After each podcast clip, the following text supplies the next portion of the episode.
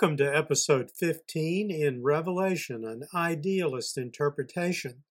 I'm Father Ron Shibley, founder and director of the Anglican Internet Church and producer of this series. Revisions to this series are part of the AIC's continuing celebration of the start of its second decade on the web. If you have not already viewed episode 2, which includes my primer on numerology in Revelation, I urge you to do so since understanding how John used numerology is critical to understanding Revelation and this series. In this chapter, St. John's perspective changes. He is once again standing on earth looking up to heaven, when at the start of chapter 10, he sees a mighty angel holding a little book. The chapter is another interlude between major events in St. John's narrative, in this case coming before the sounding of the seventh trumpet. The illustration throughout most of this episode is the mighty angel with the little book, an illumination in tempera and gold on parchment from the early 11th century Revelation manuscript, the Bamberg Apocalypse, as it appears on page 84 in the companion AIC bookstore publication Revelation, an idealist interpretation. I have divided the reading from chapter 10 into two parts, beginning with verses 1 through 7. I saw still another mighty angel coming down from heaven, clothed with a cloud, and a rainbow was on his head. His face was like the sun, and his feet like pillars of fire. He had a little book open in his hand, and he set his right foot on the sea and his left foot on the land, and cried with a loud voice as when a lion roars. When he cried out, seven thunders uttered their voices. Now, when the seven thunders uttered their voices, I was about to write but I heard a voice from heaven saying to me, Seal up the things which the seven thunders uttered, and do not write them. The angel whom I saw standing on the sea and on the land raised up his hand to heaven and swore by him who lives for ever and ever, who created heaven and the things that are in it, the earth and the things that are in it, and the sea and the things that are in it, that there should be delay no longer, but in the days of the sounding of the seventh angel, when he is about to sound, the mystery of God would be finished, as he declared to his servants the prophets. John once again begins with the first person phrase, I saw. The description of the mighty angel in verse 1, with face shining like the sun, a rainbow around his head, and pillars of fire for his feet, has both Old Testament and New Testament precedents. Old Testament precedents are Ezekiel 1 1 to 28, Ezekiel's vision of God coming in swirling clouds, ending with verse 28 with this this was the appearance of the likeness of the glory of the Lord. And the account in Genesis 9:17 in which the Lord promised not to destroy the earth by flood again, giving the rainbow as the sign.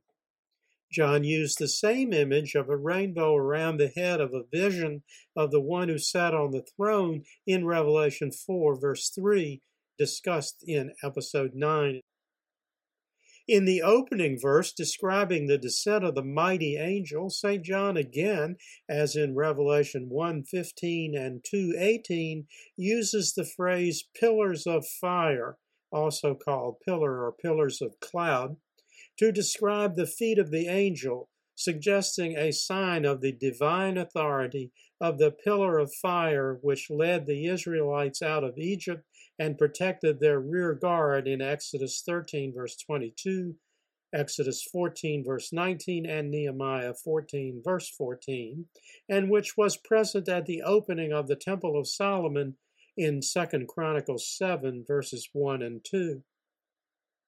The New Testament precedent is found in St. Matthew's account of the Transfiguration, which was witnessed by three apostles, including St. John. And there is this from Matthew 17, verse 2 And he was transfigured before them, his face shone like the sun, and his clothes became as white as the light. In the illustration from the Oxford Psalter, produced in the early 13th century AD, John stands in an oval signifying the glory of the Lord between Elijah on his right hand and Moses on his left, with James, John, and Peter, the three apostles who accompanied Jesus to Mount Tabor, prone at his feet. In verse 2, the angel, holding a little book in his hand, stands majestically astride the land and the seas, much like the Colossus of Rhodes, one of the seven wonders of the ancient world from the 3rd century BC. The image suggests the universality of God and is repeated in verses 5b and 8b. The little book, as will be demonstrated in verses 8, 9, and 10, is a book or scroll bearing the Word of God. The statement in verse 3 that the angel's voice roared like a lion sounds much like Jeremiah's prophecy spoken at the instruction of the Lord in Jeremiah 25, verse 30. Say to them, The Lord will roar from on high. He will roar mightily against his fold. The prophet Joel used the same term in Joel 3:16.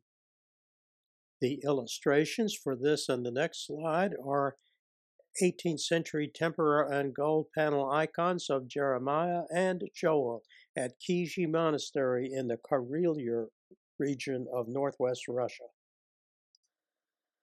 The prophet Amos wrote this in Amos 1, verse 2 The Lord roars from Zion and utters his voice from Jerusalem.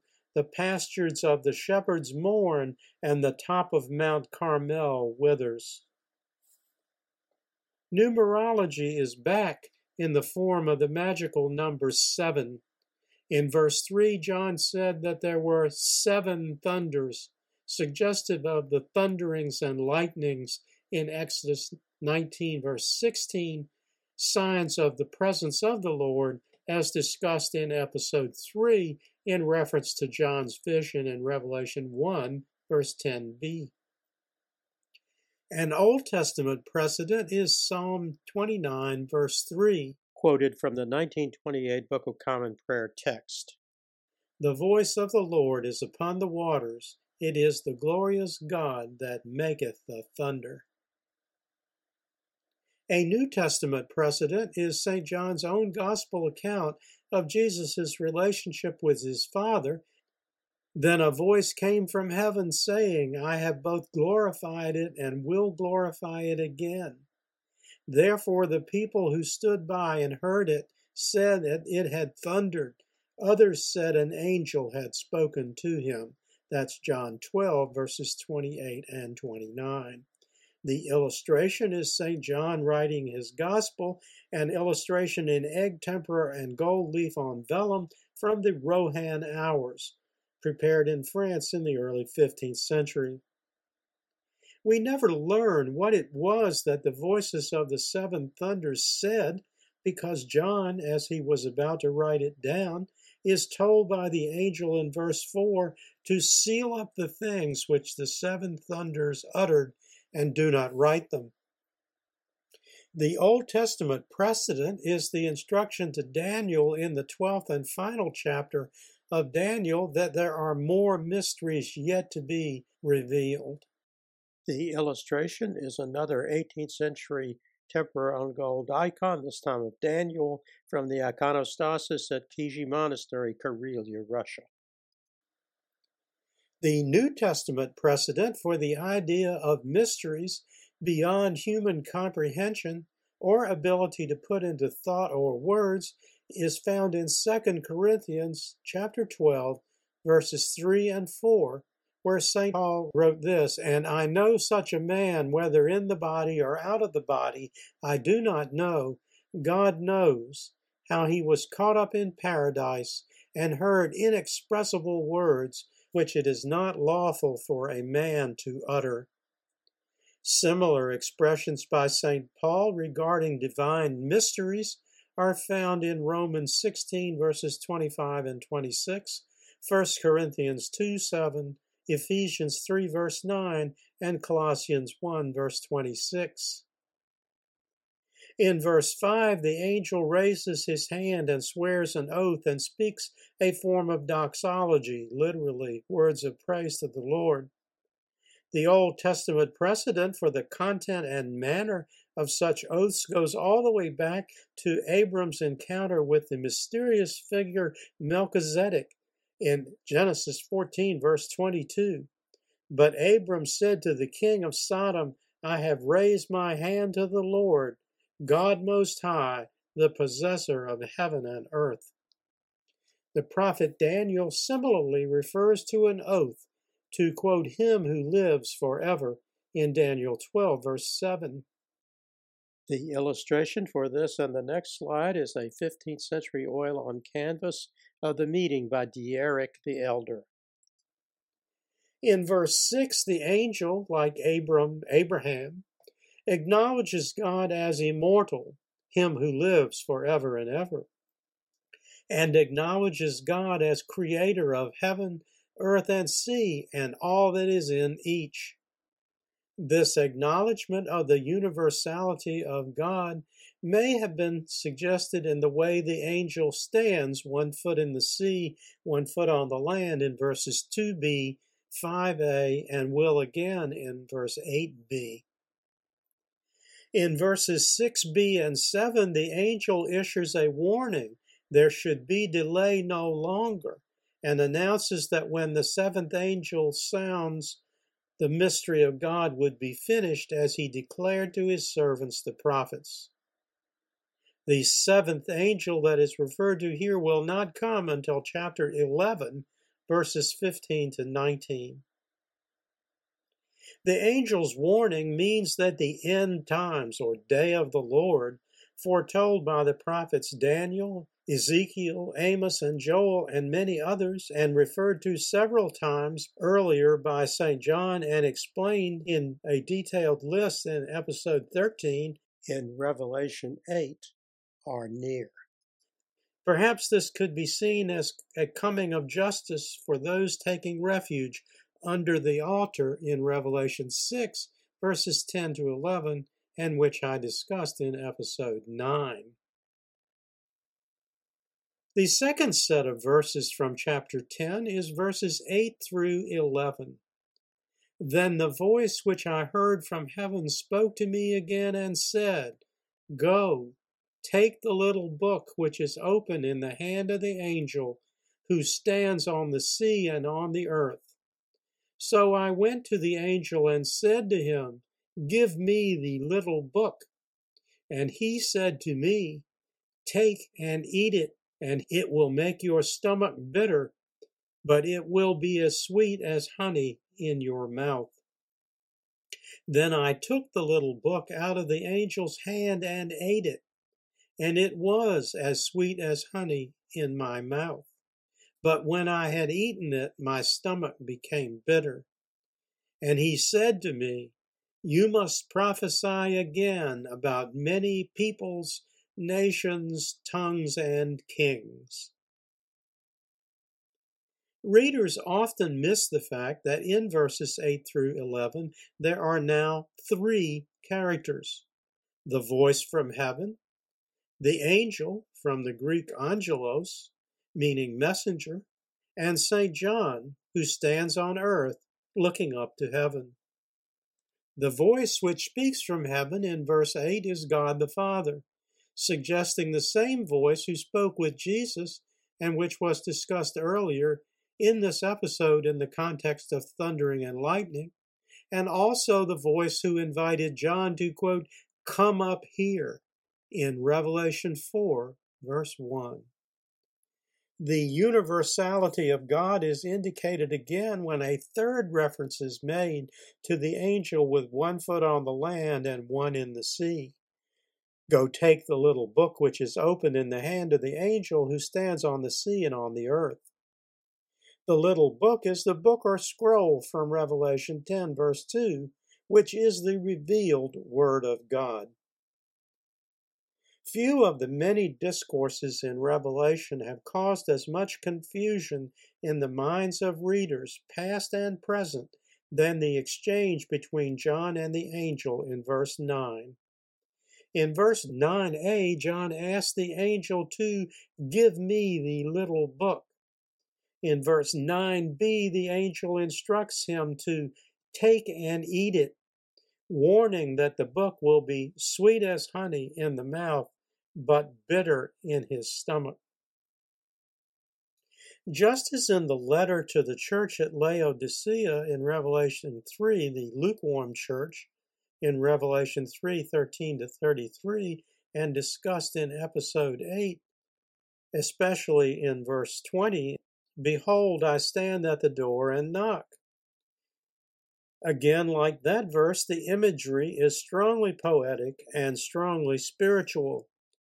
In the AIC bookstore publication, Christian Spirituality and Anglican Perspective, I explain the essential principles and spiritual warrants for the underlying duality, I call it, of Christian spirituality. On the one side, reality of evil in the world, and on the other, Christian truth as its only antidote and its corollary, the necessity for internalizing the beliefs of the Christian faith as a defense against the world's rampant assault on Christianity. Or as Luke reports of St. Mary at the birth of Jesus in Luke 2:19, she kept all these things and pondered them in her heart. The sweetness like honey to which the angels refers is the blessing of receiving the revelation of God's Word, which is the little book. The bitter taste in John's stomach represents the imminent coming of judgment and the sufferings which the angels have foretold earlier in Revelation in chapter 9, verses 15 and 18, of the death of one third of mankind. Now John employs another dramatist device, the false ending. Just as God's servants Job, Mary, and Joseph as well were obedient to God's instruction, John does what was commanded and eats the little book, confirming in verse 10 that it was both sweet and bitter, as was foretold. The true climax comes in verse 11 when John is again given the role of seer, or as I noted in earlier episodes, the seer in Revelation 4, when he is told you must prophesy again about many peoples, nations, tongues, and kings. That is a phrase which appears several times in one form or another in Revelation, and it should be understood that tongues means languages or the languages of the Gentiles and not a form of charismatic speaking in unknown and incomprehensible languages. Thank you for joining me for episode 15 of Revelation An Idealist Interpretation. Next time, in episode 16, the focus is on chapter 11, the account of the two witnesses and the seventh trumpet. Other AIC resources on topics discussed in this episode include from the AIC Bible Study video series New Testament Gospels. In episode 41, as part of an examination of unique details in the Gospel of John, I examined John's writing concerning the relationship between God the Father and God the Son. In the AIC Christian Education video series, The Lives of the Saints First Series, St. Paul, the Apostle to the Gentiles, is the focus of episode 5.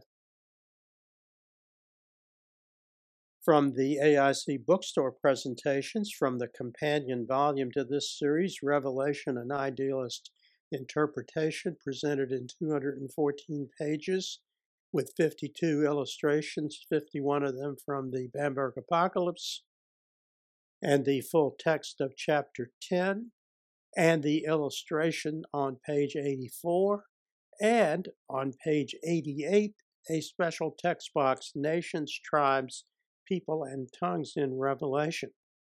My primer on numerology in Revelation is found on pages 7 through 11. From other AIC bookstore publications, including Christian spirituality mentioned in the text, in the writing prophets of the Old Testament, the major prophets mentioned in this episode include Jeremiah in part 2, chapter 2, Ezekiel in part 2, chapter 3, in Daniel part 2, chapter 4, plus two of the minor prophets in part 3, including Joel in chapter 2 and Amos in chapter 3. In the prayer book Psalter History Text and Commentary, Psalm 29, a psalm of David, and the ninth of ten Passion Psalms is found on pages 64 to 65. And finally, in Layman's Lexicon, key words of interest are Almighty, angels slash archangels, creator, doxology, father, glory, majesty, numerology, spirituality, tongues, and word. The key to accessing everything produced by the Anglican Internet Church is available at www.anglicaninternetchurch.net, where we've made it easier for you to learn about Christian education, doctrine, worship, and study using your preferred way of learning. You can watch our Bible study, Christian education, and seasonal video series using the links on either the digital library or Bible study pages. If you prefer listening, you can listen to the podcast versions of any of our videos using the links on the podcast archive page or to our podcast homilies for all the Sundays in the 1928 Book of Common Prayer using the links on the podcast homilies page. If you prefer written works, you can access any of the 17 AIC bookstore publications, all but one available in both paperback and Kindle editions, using the virtual bookstore link at the bottom of the home page, or directly using my Amazon Author Central page, https colon right slash right slash www.amazon.com right slash author right slash Ronald E Shibley. Everything after .com must be in lowercase letters. I also invite you to subscribe to my blog page at www. Anglican Internet Church, accessible through the Father Ron's blog tab at the top or the bottom of any page on the site. By clicking the Follow Anglican Internet Church legend, you'll be invited to register your email address and receive notice of all new postings. Please be assured that we do not share subscriber information with any other organization, and you can ask for the removal of your address at any time. Until next time, may the Lord bless and keep you. May the Lord make his face to shine upon you and be merciful to you. May the Lord lift up his countenance upon you and give you peace. Amen. Glory be to God for all things. Amen. This program has been a presentation of the Anglican Internet Church. We invite you to visit our website and make use of its resources at www.anglicaninternetchurch.net.